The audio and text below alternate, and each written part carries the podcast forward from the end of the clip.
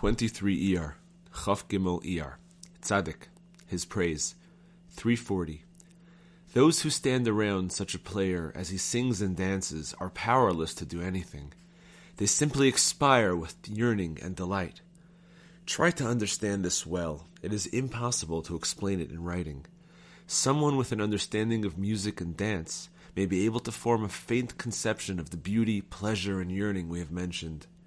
The closer a person is, the more naturally the movements come to him. The nearer he is to the melody and dance, and the more understanding he has, the more the movements of the music and dance come to him naturally as a result of the drawing power of the delight they cause. Thus we see that when a person is listening to music and dancing, the pleasure they evoke draws him in and takes him over.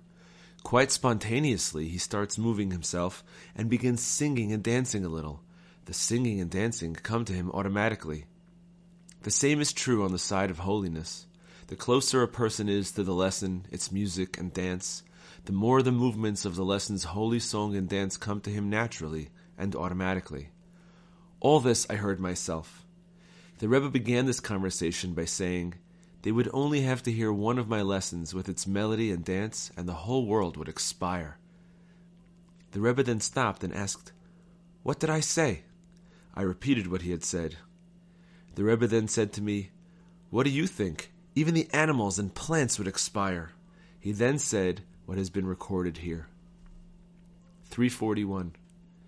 The Rebbe said that his very inability to teach Torah from time to time was itself something unique, indeed, more so than his other qualities. I can be all ready with several completely original and powerful teachings, and all of a sudden I forget everything. I remember nothing. I know nothing at all of any book. I don't even know a song. Every single thing is completely forgotten. It is all hidden from me. This in itself is something truly extraordinary. Several times I heard him say things like this. It was something quite usual for him to say, Now I know nothing, absolutely nothing. He would say this even though only a few moments before that he revealed the most amazing and original teachings.